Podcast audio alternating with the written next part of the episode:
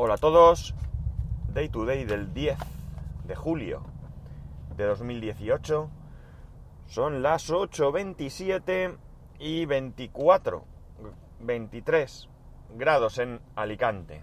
Bueno, no voy a daros la vara hoy con el tema del servidor, simplemente deciros que ayer lo probé en el P C antiguo que yo tenía en el trastero y que me he llevado a la academia para hacer el servidor. Es un Pentium cuatro, eh, no sé ahora mismo la velocidad, con cuatro gigas de RAM y un disco duro de ochenta gigas. Es un compact, y un compact típico que lo habréis visto mil veces, con el frontal gris y negro.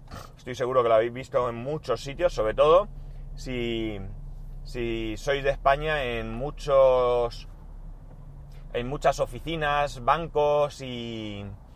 y edificios públicos. Lo habréis visto hace tiempo ya, ¿eh? Hablamos de hace tiempo.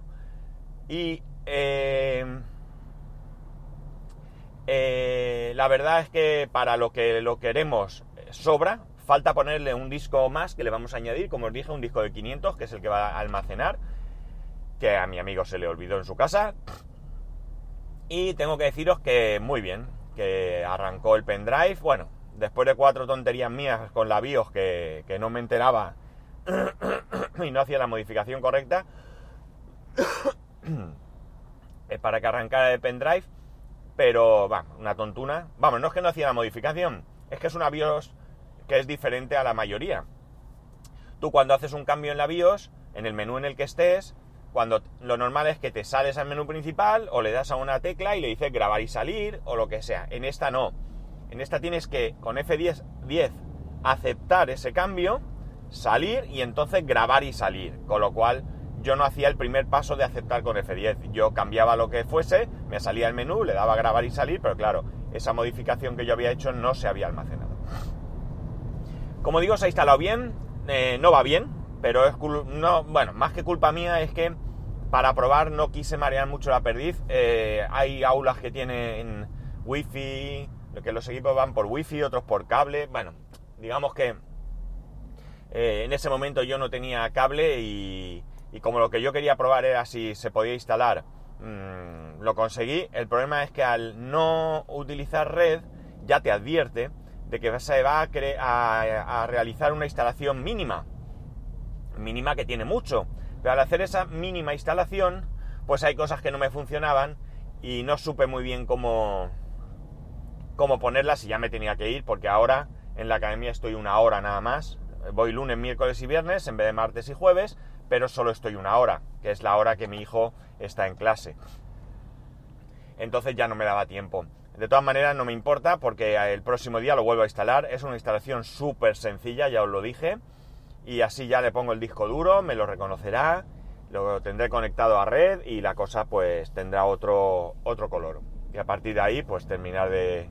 de configurarlo. Así que muy contento de momento con Open Media Vault. Gracias a Isidro por insistirme.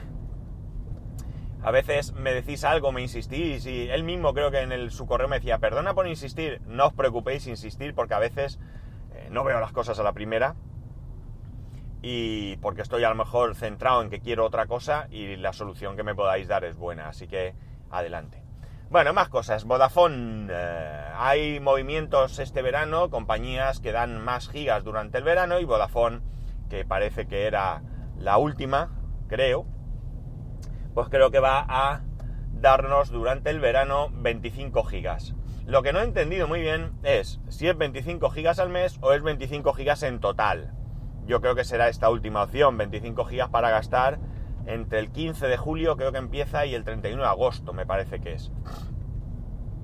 Así que si sois de Vodafone y nos dan esto, pues chicos, a meterle caña, ¿no? Que ya que nos los dan, pues eso sí, recordad siempre que acostumbrarse a lo bueno es muy fácil, ¿eh? Y luego viene lo que viene.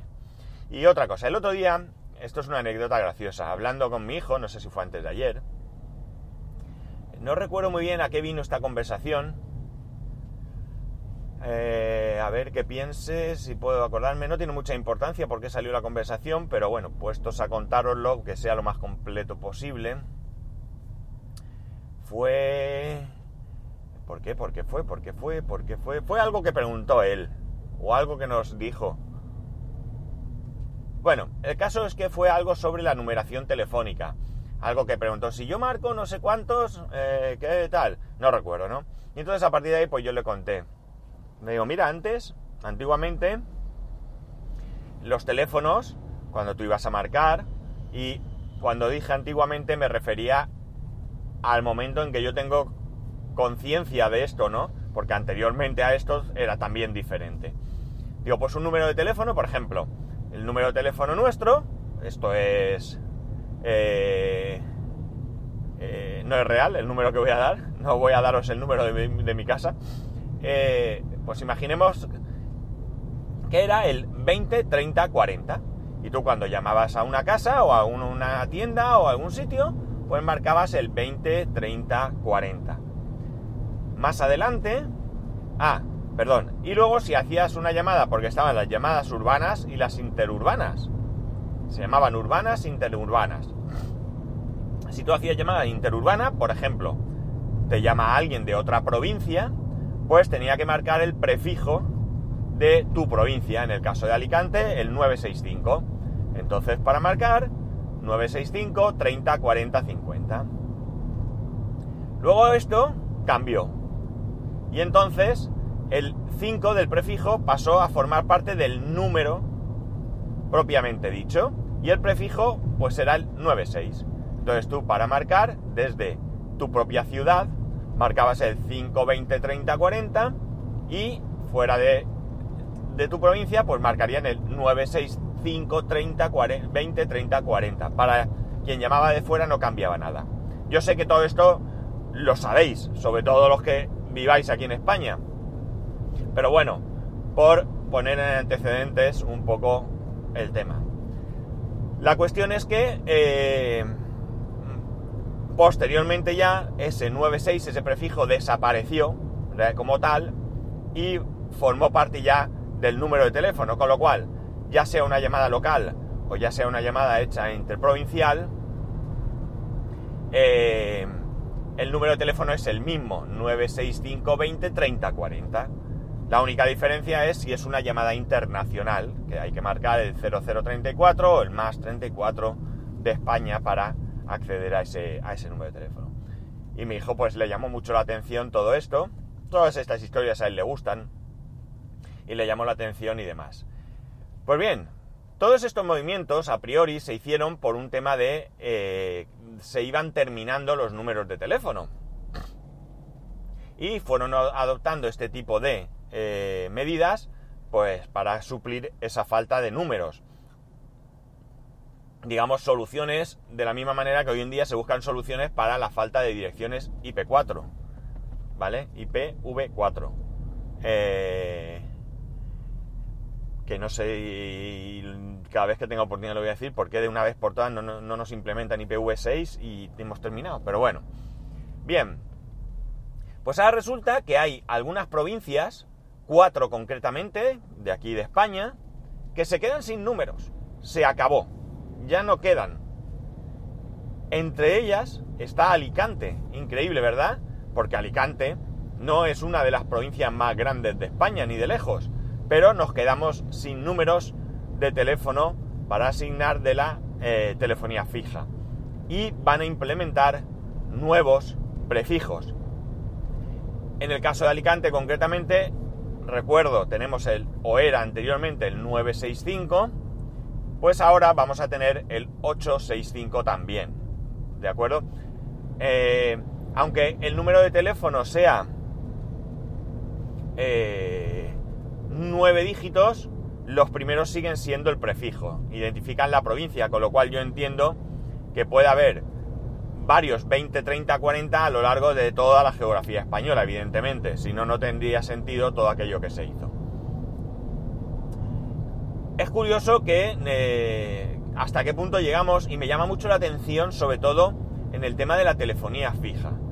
Cuando estamos en un momento en el que la telefonía móvil es, eh, bueno, está a la orden del día, prácticamente no hay nadie, y digo prácticamente porque tengo un amigo que no tiene teléfono móvil, no tiene Facebook, o sea que existe gente, y hablamos de una persona eh, probablemente más joven que yo incluso, ¿no? Eh, no, no sé muy bien su edad, pero yo creo que es algún año menos que yo, al menos un año menos que yo seguro que es. La cuestión está en que no tiene móvil, ni lo quiere, ni lo necesita, y no tiene ni Facebook ni nada. Pues bien, eh, creo concretamente que en España ahora mismo se contabilizan dos líneas de móvil por persona. Pues esto hace, como digo, que me llame la atención que la telefonía fija ocupe ese, ese, ese lugar tan importante, ¿no? Que todavía sigamos demandando números de telefonía fija y que además se acaben. Esto lo único que me lleva a pensar es que la población sigue aumentando, pese a que en España ahora mismo hay más fallecimientos que nacimientos, pero como digo, la población va aumentando y las compañías dan muy pocas opciones de contratar teléfono, eh, internet sin línea fija. Existen, porque Pepephone, por ejemplo, lo hace, pero no es lo habitual. Las grandes, las que acaparan mayor número de clientes, Vodafone, Movistar y Orange, por ejemplo, pues eh, no suelen, no sé si te permiten, creo que sí, contratar alguna modalidad sin línea fija, pero bien es cierto que cuando yo lo he mirado, la diferencia de precio entre tener línea y no tener eran de dos euros, por lo menos la vez que yo lo vi, con lo cual no merece la pena. Insisto, hablo en el caso de estas compañías. Ya sé que hay otras como Pepephone que eh, sí que te permite contratar sin línea, y probablemente haya alguna más que yo ahora mismo eh, no, no recuerdo. Esta es la única explicación que tengo, que cada vez se contratan más líneas de internet y todas las líneas de internet van asociadas a un, a un número fijo, y es por ello que existe esa demanda de números fijos. No creo que haya nadie, eh, bueno, nadie no, sí hay gente que requiere de un número fijo, negocios, Eh, empresas y, bueno, pues alguna persona que lo utilice mucho, pero en mi casa el teléfono fijo se utiliza, bueno, iba a decir exclusivamente, pero alguna vez puede que no, pero prácticamente es exclusivamente para llamar y recibir llamadas de mi suegra durante el invierno, porque ahora en verano eh, no está en su casa, está en el apartamento, en el apartamento no tiene teléfono fijo y llama desde el móvil, y por supuesto todavía queda esa mentalidad de llamar de móvil a móvil, eh, cuando las llamadas cuestan lo mismo de móvil a móvil y de móvil a fijo, al menos en las compañías que nosotros tenemos. E incluso incluso eh, en mi línea fija yo tengo llamadas, no sé si tengo sesenta minutos a móviles o no, o creo que yo ya tengo llamadas ilimitadas a móviles también en el fijo, no estoy muy seguro, vamos, porque como no lo usamos, eh, pues no lo, no lo sé. Pero en cualquier caso, eh, cuando ella llama, no llama al fijo, llama al móvil de mi mujer, y mi mujer, pues por supuesto, le llama a su móvil porque ya he dicho que no tiene línea fija. Entonces, eh, como veis, en mi caso concreto yo perfectamente podría prescindir sin ningún tipo de problema de la línea fija. Eh, ¿Por qué no lo hacemos? Bueno, pues en primer lugar porque, como digo, te limita mucho la posibilidad de coger determinadas ofertas. Y por otro lado, pues porque en el fondo, o sea, quizás seamos, eh, pues no sé, un poco, eh, no sé, añoremos el no tener esa línea fija, ya que, bueno, pues hemos, nosotros hemos vivido desde pequeños con la línea fija. Otro caso diferente de mi hijo, que cierto es que ha vivido con línea fija, pero vamos, que para él quitar la línea fija no, ni lo notaría, ¿no? Eh, nosotros tenemos esos yo, recuerdos del teléfono eh, con el dial mecánico que marcaba eh, clac, clac, clac, clac, clac, y va. De hecho, mira, ayer vi un teléfono de estos, fue gracioso también, porque vi un teléfono de estos en, en una foto en Facebook, en el grupo este de Yo Fui a E G B, creo que se llama. Bueno, pues ponía una foto del teléfono y se lo enseñé a mi hijo y le digo, ¿qué es esto? Y me dice, un reloj de no sé qué. Luego resulta que sí que sabía lo que era, pero lo llamó un reloj. Pero al principio cuando dijo un reloj pensé que no, que no, que, bueno, que era lo lógico, que no sabía lo que era. Pero sí, sí que en alguna ocasión ha debido de verlo o oírlo comentar o algo. Pero bueno, que en principio eh, pues es normal que un niño no sepa para qué es eso. eh, a, es la única explicación que encuentro a, a esto, ¿no? A que haya tanta demanda de números fijos, que nos lo meten el número fijo por narices. No, no, yo creo que el único sentido que tiene es que nos cobran la cuota de línea y demás. Y el mantenimiento hoy en día de una línea fija debe ser tirado, tiradísimo. Y por tanto, pues mira, esos dieciocho euros creo que son que te cobran todos los meses, pues la verdad es que se, dificu- se justifican mmm, más difícil si no te ponen un fijo. Porque aquí que te digan, yo te voy a poner internet, internet vale quince euros, pero te cobro dieciocho el mantenimiento de la línea. Pues esa separación entre una y otra cosa es bastante cuestionable.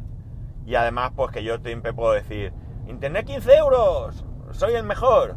Y luego un pequeñito pongo, línea de teléfono no incluida. Y entonces, pues, luego realmente no es el precio.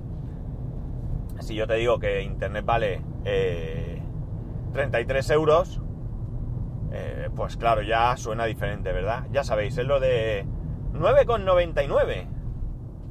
Que realmente son diez, pues, pero no suena igual nueve con noventa y nueve que diez. Pues esto es lo mismo. Pues no sé, ¿qué pensáis vosotros? Yo siempre os animo a que me escribáis, pero no, escribáis, escribéis, escribéis, ¿de dónde habréis sacado yo esa palabra? Bueno, yo siempre os animo a que me escribáis. Nos cuesta a todos hacerlo, yo lo sé. Yo soy el primero que a veces voy en el coche, escucho a alguien en un podcast, eh, pienso en escribirle. Evidentemente conduciendo me es imposible.